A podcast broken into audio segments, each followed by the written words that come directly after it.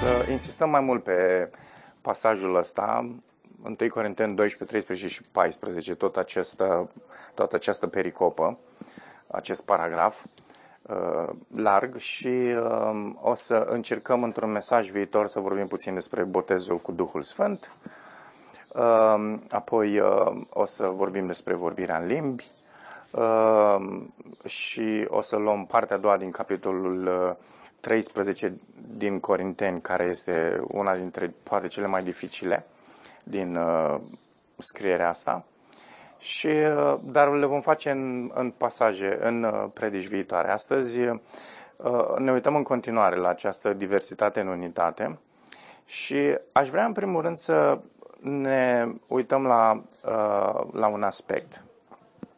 Și acesta este următorul. Trebuie să conștientizăm că darurile pe care le avem sunt date pentru edificarea trupului, nu pentru edificarea noastră.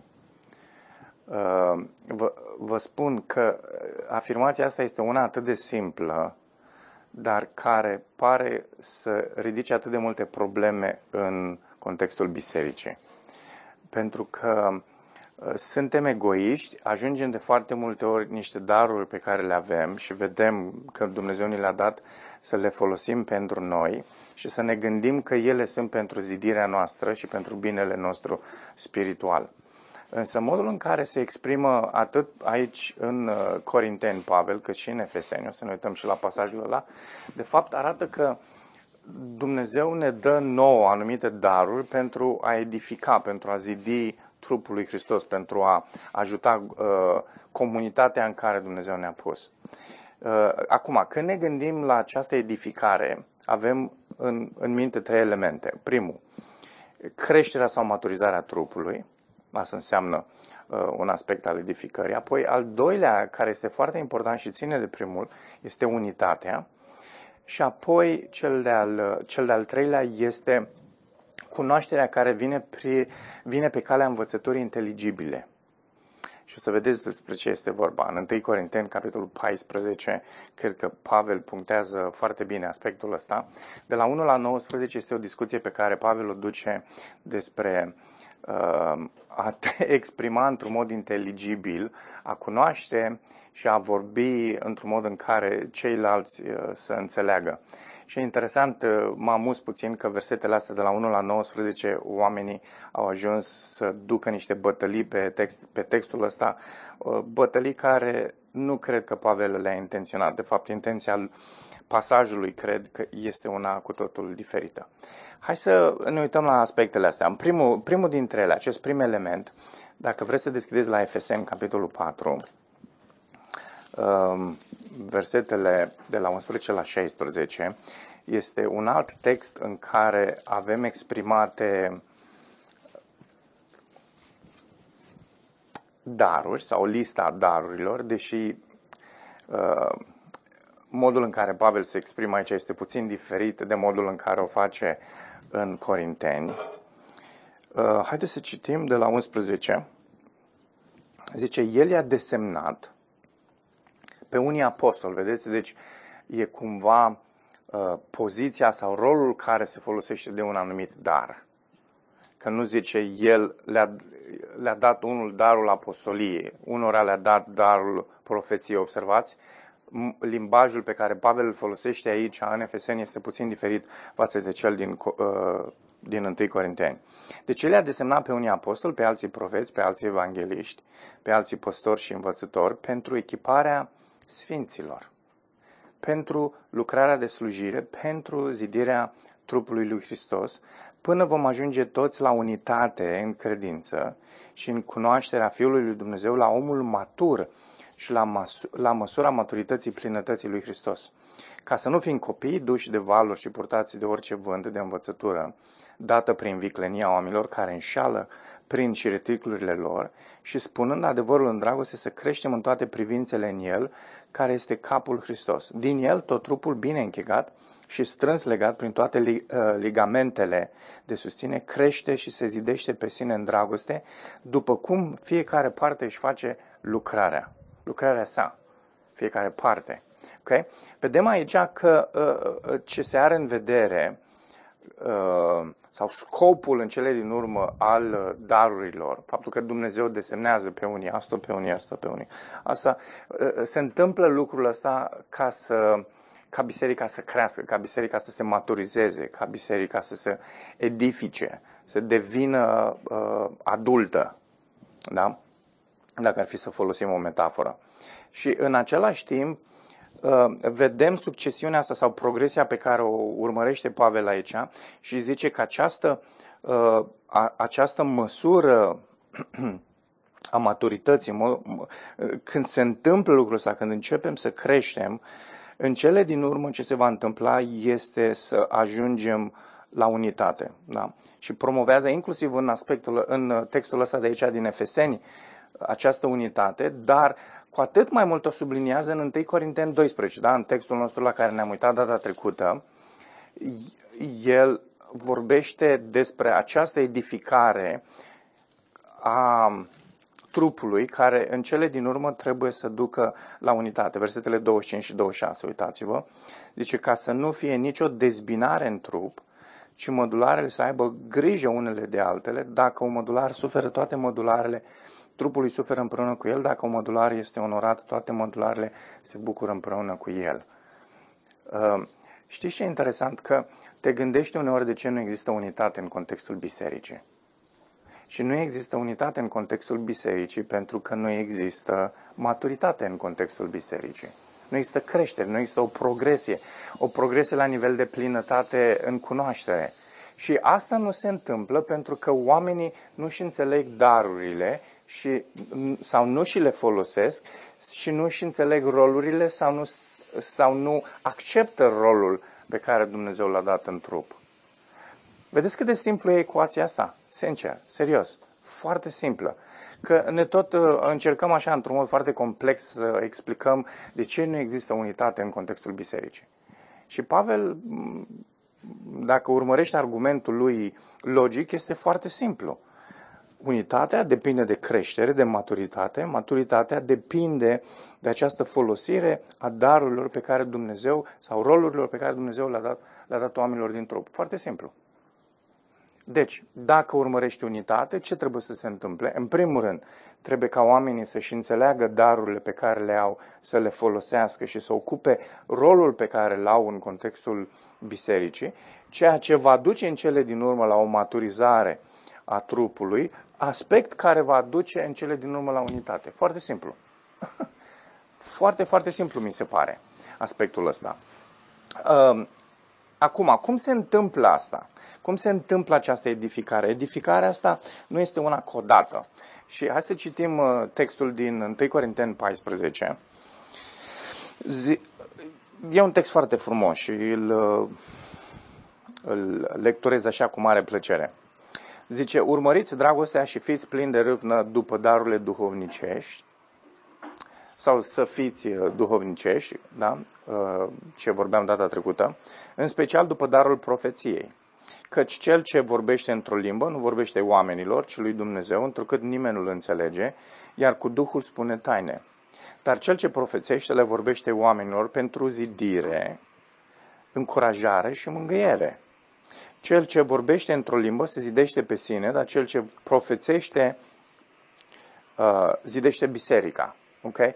Și ascultați, versetul ăsta 4 este textul, uh, uh, textul uh, tricky. E, e, are, are uh, o nuanță care, uh, pe care oamenii nu o înțeleg bine, pentru că îl, îl iau din întreg context, din, din tot contextul acesta, din capitol, începutul capitolului 14, și spun, vezi că e vorba și despre zidirea noastră și despre zidirea bisericii. Dumnezeu îmi dă mie daruri să mă zidesc pe mine însumi și să zidesc biserica.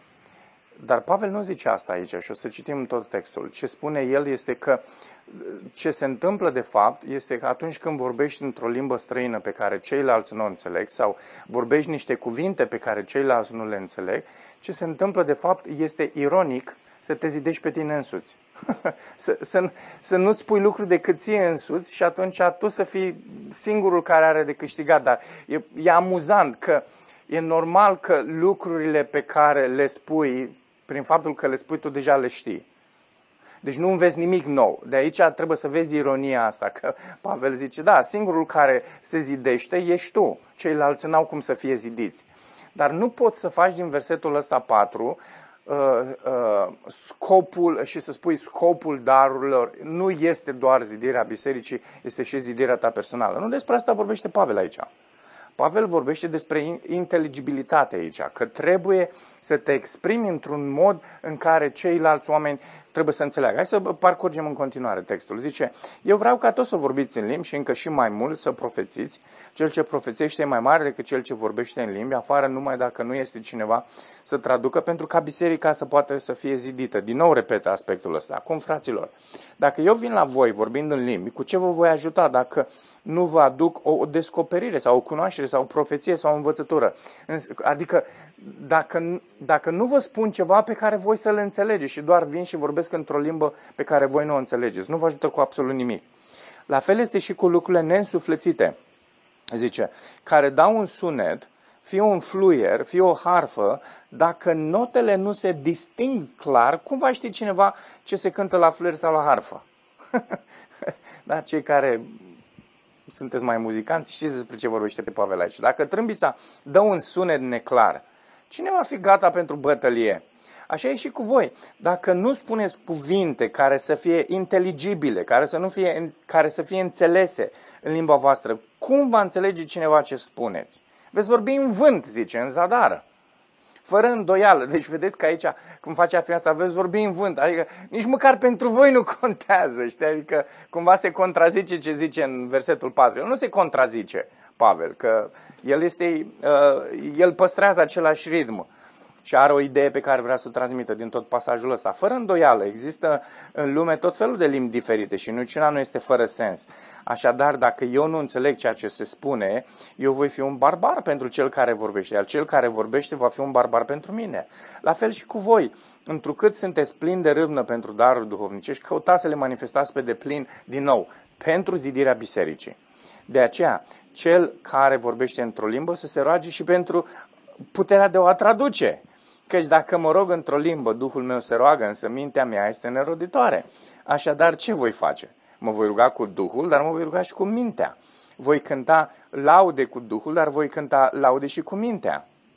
Când tu mulțumești doar cu Duhul, cum poate cineva care nu înțelege să ia parte la întâlnire și să spună amin la mulțumirea ta dacă el nu știe ce spui? Tu poți, tu poți mulțumi bine, însă celălalt nu este zidit. Eu îi mulțumesc lui Dumnezeu că vorbesc în limbi mai mult decât voi toți, dar în, în biserică vreau mai degrabă să spun cinci cuvinte cu mintea mea pentru a învăța pe alții decât 10.000 de cuvinte într-o altă limbă. Observați? Foarte simplu. Foarte, foarte simplu. Uh, cunoașterea asta vine pe calea uh, unei învățături care este, trebuie să fie înțeleasă cu mintea de ceilalți. Trebuie să fie inteligibilă. Și despre asta este vorba în tot acest paragraf de aici, din 1 Corinteni 14, pe care oamenii l-au răstălmăcit, uh, mă rog, oamenii, unii l-au răstălmăcit și au făcut uh, ce au vrut din textul ăsta. Uh, ok, hai să mergem înapoi la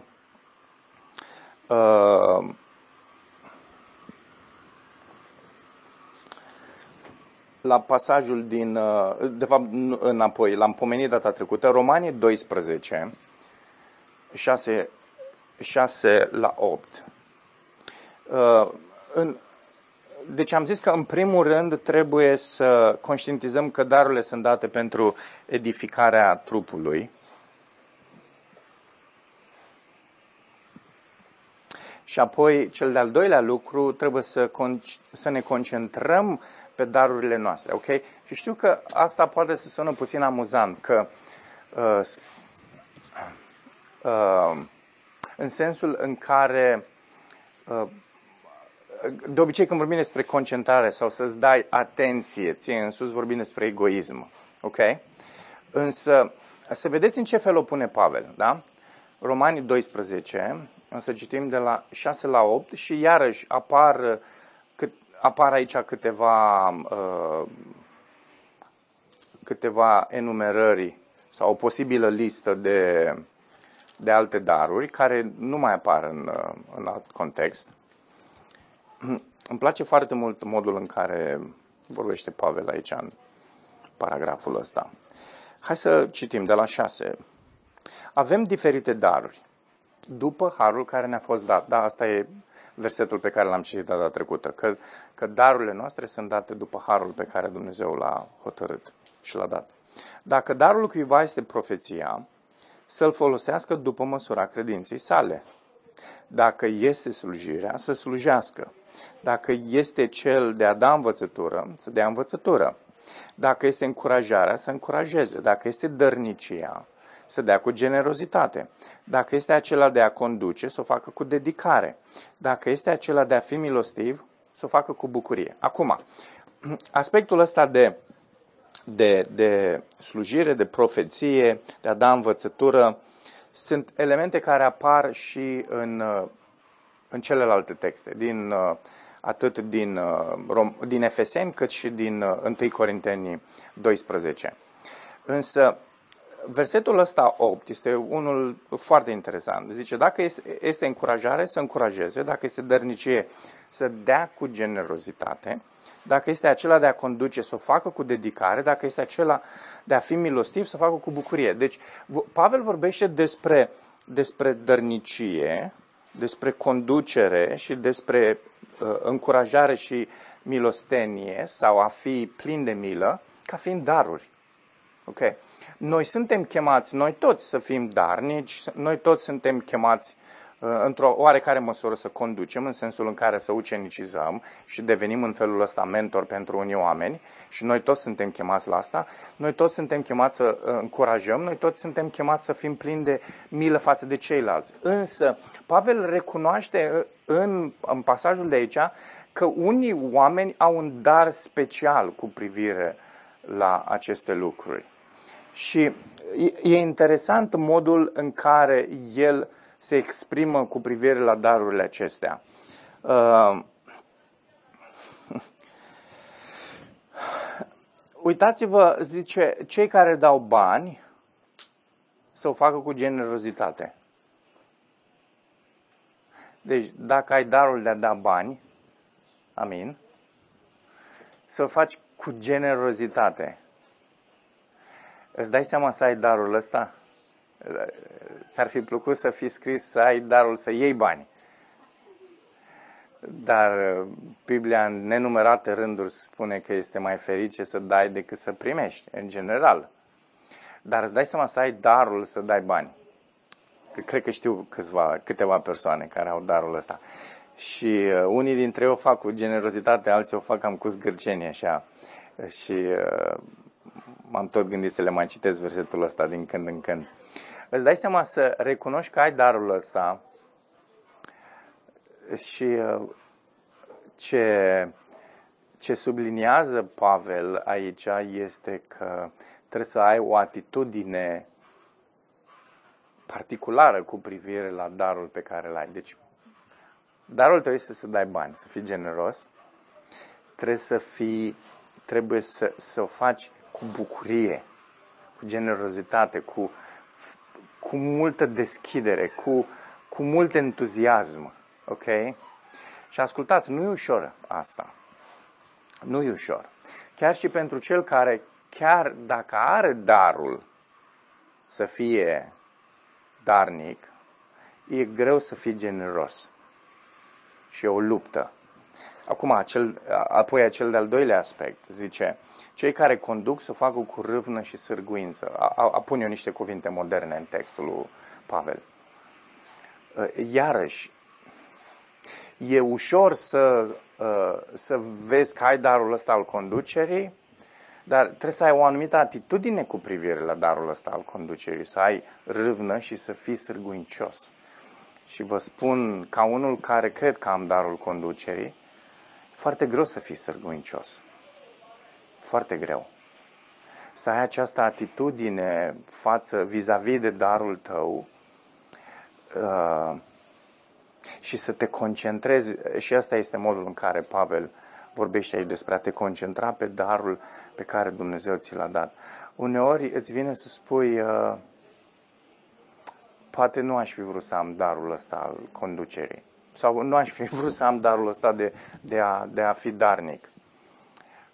Dar sunt daruri pe care Dumnezeu ți l-a dat și ți, dacă, dacă tu nu le folosești, dacă eu nu mi-aș folosi darul pe care Dumnezeu mi l-a dat, trupul ar suferi. Comunitatea ar suferi. Ceilalți nu ar fi zidiți, ceilalți nu ar putea să crească în maturitate și atunci, în cele din urmă, unitatea nu are cum să existe.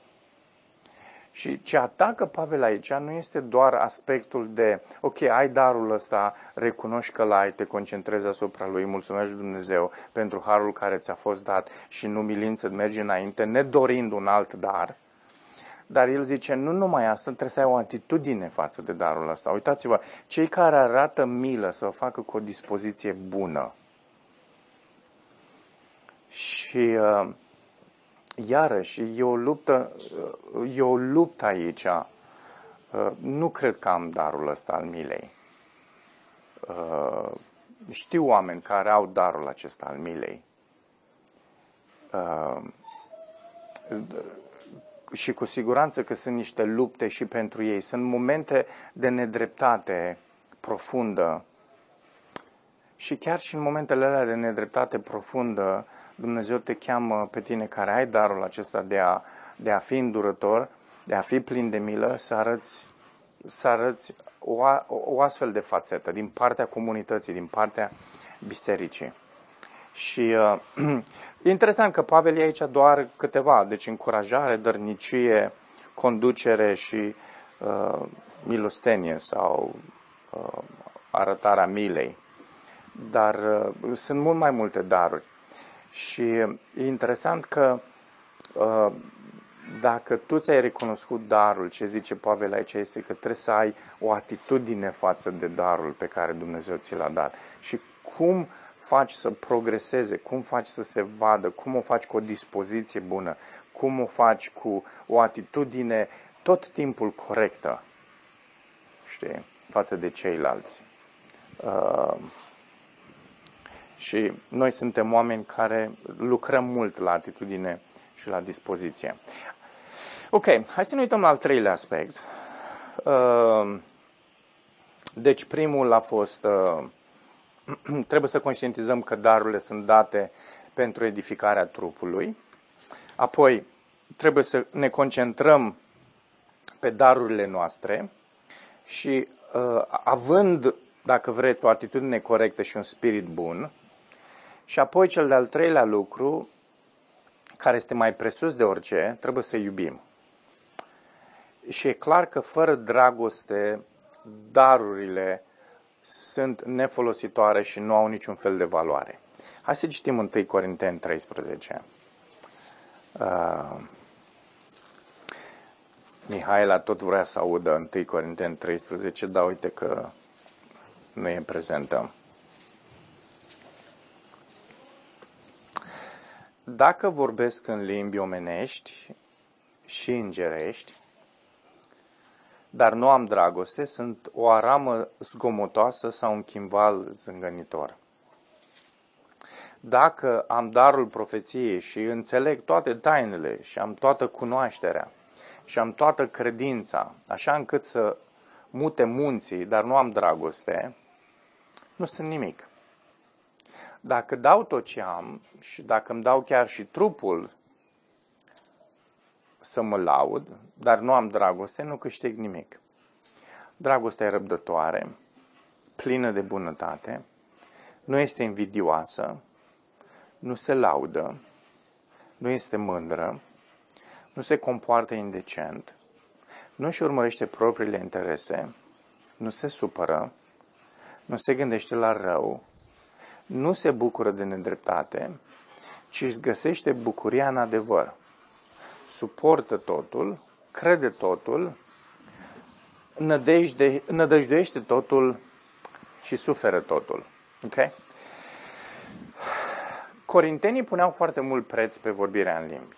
Și, de fapt, e interesant că Pavel cred că se lansează în toată această discuție despre daruri, având, în primul rând, problema lor cu Uh, perspectiva pe care o avea asupra acestui dar al vorbirii în limbi. Și uh, ei credeau că în momentul în care cineva ajunge să vorbească în limbi, uh, deține o, o spiritualitate superioară celorlalți. Și ascultați, venea pe fondul uh, experiențele lor păgâne, extatice. Uh, deși uh, în lumea care o trăim, uh, toată lumea își dorește să vorbească câte 5, 6, 7, 8 limbi și cine vorbește 5, 6, 7, 8 limbi e superior deja celorlalți. Deci nu, nu, nu-i departe societatea de, de mediul acesta din, uh, din Corint sau Corintul nu era departe de, de ce se întâmplă în societate. Însă Pavel readuce aminte că orice fel de experiență carismatică, fără dragoste, nu este decât un zgomot de ăsta iritant. Deci e interesant uh, cum alege el aici să ilustreze, zice, sunt o aramă zgomotoasă și un chimval zângănitor. Acum, noi citim asta și în, în, în mai ales dacă niciun fel nu știm ce instrumente sunt astea și, și nici nu prea le avem cu muzica, e, da, nu, nu știu cât de mult înțelegem din textul ăsta, dar, uh, uh, da, da, dar uh, poate dacă ați auzit o persoană care e afoană așa și, băi, frate, știi cum, când începi să cânti, te rogi să el să tacă să nu cânte, știi? Adică atât de groaznic sună, știi? Spune, frate, o poezie, spune, soră, ce dar spune un psalm, dar taci când cântăm, știi? Adică, da, uh, un, un instrument care e nea, neacordat și care n-are, doar pui niște corzi acolo și în niciun fel, este, este foarte, foarte irritant. Uh, și mai ales pentru cei care sunt cunoscători. Și Pavel zice aici că uh, chiar dacă ai vorbi nu știu câte limbi, zice el chiar și îngerești, uh, acum nu știu dacă e plural aici, că și îngerii vorbesc mai multe limbi sau au ei una singură, uh, nu e clar, zice, chiar dacă se întâmplă lucrul ăsta, nu e decât un, și nu există dragoste, nu e decât un zgomot care irită. Sau să experimentezi nu știu ce emoții nu înseamnă culmi spirituale. Dacă ar fi să traducem noi pe, pe, uh, pentru secolul 21, când se vorbește foarte mult despre emoții în cântare și despre emoții în viață în general, sentimente, uh, Pavel zice că să experimentezi toate lucrurile astea nu înseamnă culmi spirituale. Emoțiile nu sunt rele, Însă, dacă credem că acestea sunt mai importante decât a arăta dragoste, uh, dragoste poate copiilor tăi și a te purta frumos cu ei și a te purta frumos cu soția ta și a te purta frumos cu ceilalți din jurul tău, uh, dacă crezi că e mai important uh, ce stării uh, de-astea extatice experimentezi în biserică, calea sunt mai importante decât modul în care speli vasele și o ajuți pe soția ta în bucătărie, e, Pavel zice, nu, experiența aia ta din biserică egal cu zero. Fără valoare. Pentru că nu știi cum să arăți dragoste copiilor tăi, nu știi cum să comunici cu ei, nu știi cum să iubești, nu știi cum să te îngrijești de ei. Sunt, sunt oameni pe care ești chemat să iubești sau, uh, sau prieteni pe care ai și trec prin suferință și în niciun fel nu te interesează de ei. Dar, domne, când mergi la biserică, pf, ce emoții și ce sentimente și ce, ce, pe ce culmi te ridici tu, ce, cine, cine mai trăiește experiențele pe care le trăiești tu la biserică, chiar și uneori în privat, că tu mai vorbești, mai vorbești în limbi de-astea și în privat. Cine mai e ca tine? Ascultați, Pavel zice, sunteți niște penibili că dacă nu există dragoste, experiența asta voastră este egal cu zero. Experiența asta carismatică sau extatică, cum vreți să o numiți, este egal cu zero. Dacă vreți să dovediți că sunteți oameni duhovnicești, întorcându-ne la ce zice Pavel în 1 Corinteni 12, trebuie să arătați că iubiți pe ceilalți. Și începeți cu copiii voștri, începeți cu, cu soția voastră sau cu soțul vostru și apoi cu ceilalți care sunt mai departe. Dacă Dumnezeu ne-ar da un dar profetic prin care să pătrundem toate secretele divine, să înțelegem cele mai adânci adevăruri teologice, toate astea ar fi fără folos dacă nu am avea dragoste. Toate, zice Pavel. Ce, ce folos să pătrunzi cele mai adânci gânduri teologice dacă nu arăți dragoste celor din jurul tău?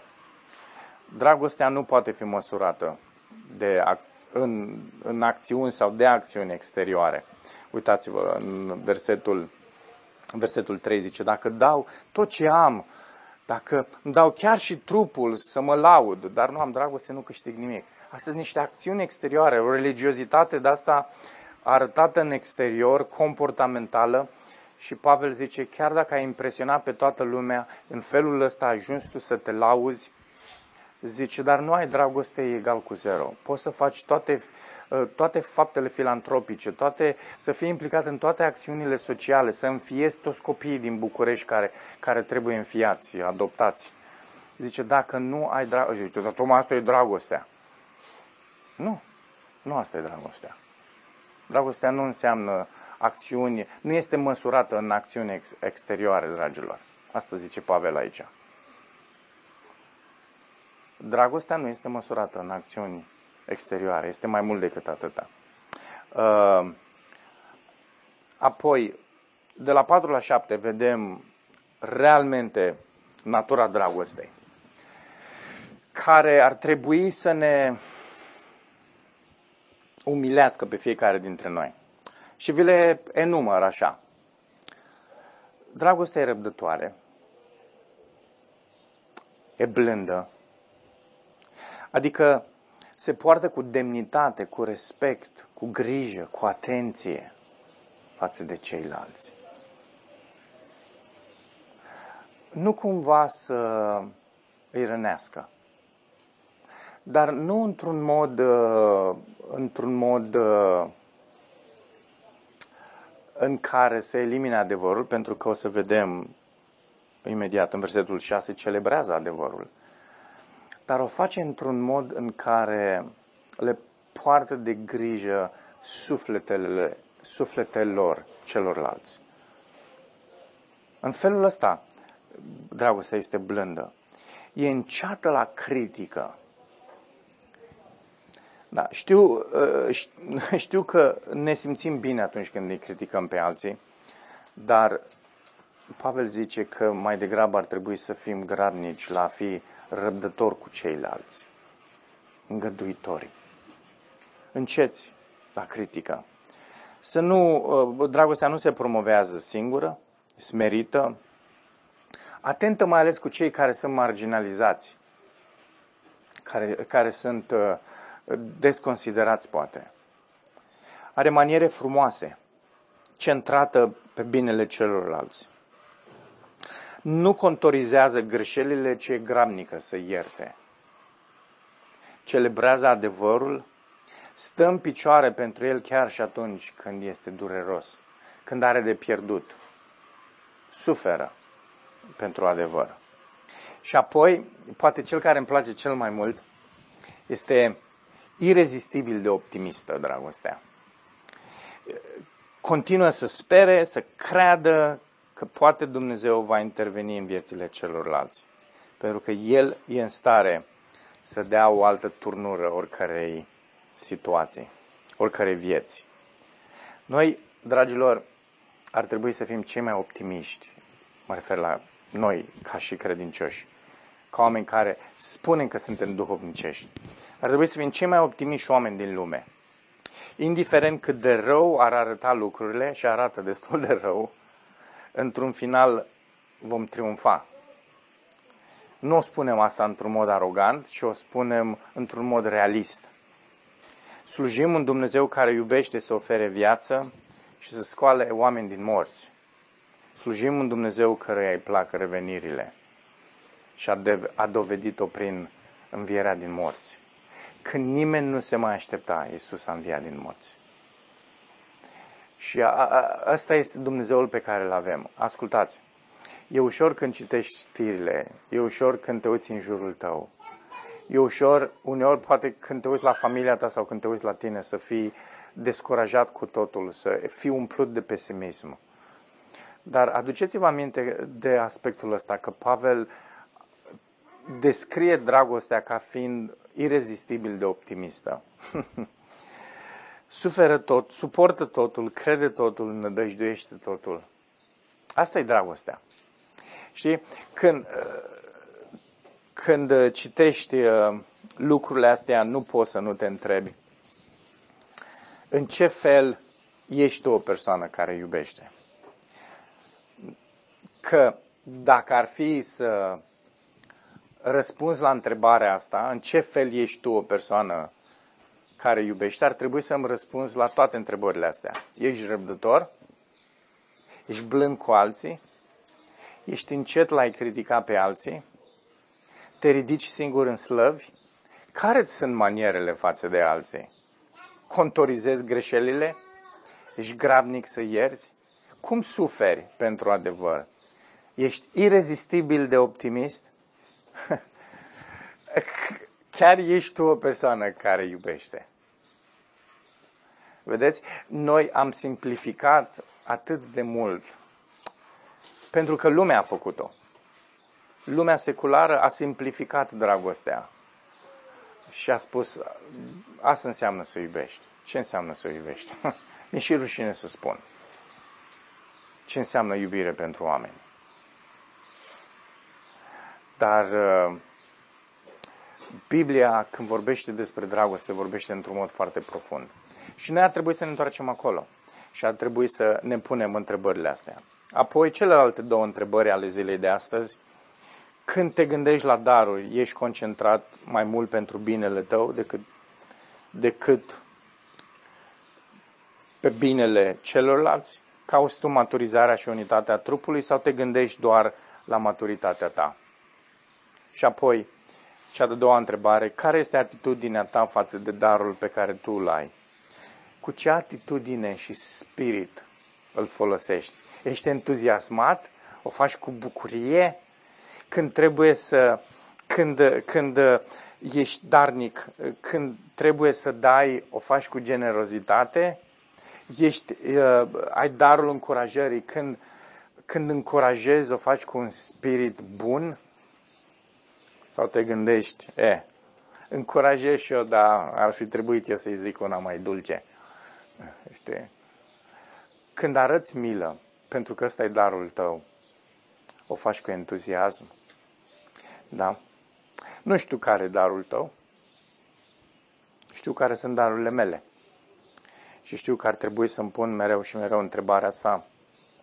Care e atitudinea cu care fac lucrurile pe care le fac? care e atitudinea cu care împlinesc rolul pe care le am și care e spiritul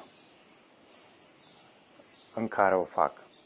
Și uh, rugăciunea mea pentru mine și pentru voi, dragilor, este să fim caracterizați de dragoste. Și în felul acesta, cu siguranță că vom face lucrurile într-un spirit bun și cu o atitudine corectă. Amin? Amin. Bine. Haideți să ne rugăm. Doamne, mulțumim pentru cuvântul Tău. Mulțumim că avem ocazia să ne uităm în Scriptură și să ne analizăm cu privire la modul în care ne trăim viața de credință. Doamne, dacă suntem nepăsători față de ceilalți care ai pus lângă noi, în același trup, te rugăm să ne ierți. Ajută-ne să urmărim creșterea lor spirituală, binele lor veșnic, Ajută-ne, Doamne, să căutăm maturizarea și progresul în cunoaștere și în practică al bisericii noastre. Ajută-ne să ne folosim darurile astfel încât să vedem biserica noastră edificată prin unitate. Doamne, te rugăm, dă-ne o atitudine bună și un spirit bun ori de câte ori ne folosim darurile pe care prin harul Tău ni le-ai dat. Și, Doamne, Te rugăm să ne ierți că nu iubim. Te rugăm să ne ierți că de prea multe ori suntem pesimiști și descurajați și nu ne vedem ca niște oameni care suntem triumfători prin Evanghelie. Ajută-ne, Doamne, să fim plini de răbdare, blânzi, înceți la critică, înceți la mânie cu cei din jurul nostru, gata să-i ridicăm, gata să-i sprijinim, gata să-i sacrificăm pentru ei. Umple Tu viețile noastre, Doamne, prin Duhul Tău cel Sfânt, de această dragoste. Pentru că ai promis că atunci când uh, vom uh, înfățișa, vom, vom expune această dragoste pe care Tu ne-ai dat-o, unul față de celălalt, lumea se va uimi și te va slăvi pe tine. Este un mod prin care putem să proclamăm numele Tău, arătând astfel de dragoste. Și te rugăm, Doamne, pentru onoarea Ta, pentru gloria Ta și pentru binele bisericii Tale să ne faci și nouă parte de harul ăsta, de a fi oameni care sacrifică în dragoste, care își împlinesc rolurile de slujire cu un spirit bun și cu o atitudine bună. Îți mulțumim pentru ziua asta, mulțumim că ești cu noi. Trebuie să fii cu ceilalți care n-au putut ajunge să-i întărești, să le dai sănătate și putere și să-i ajut să fie o mărturie bună acolo unde ai pus. Amin.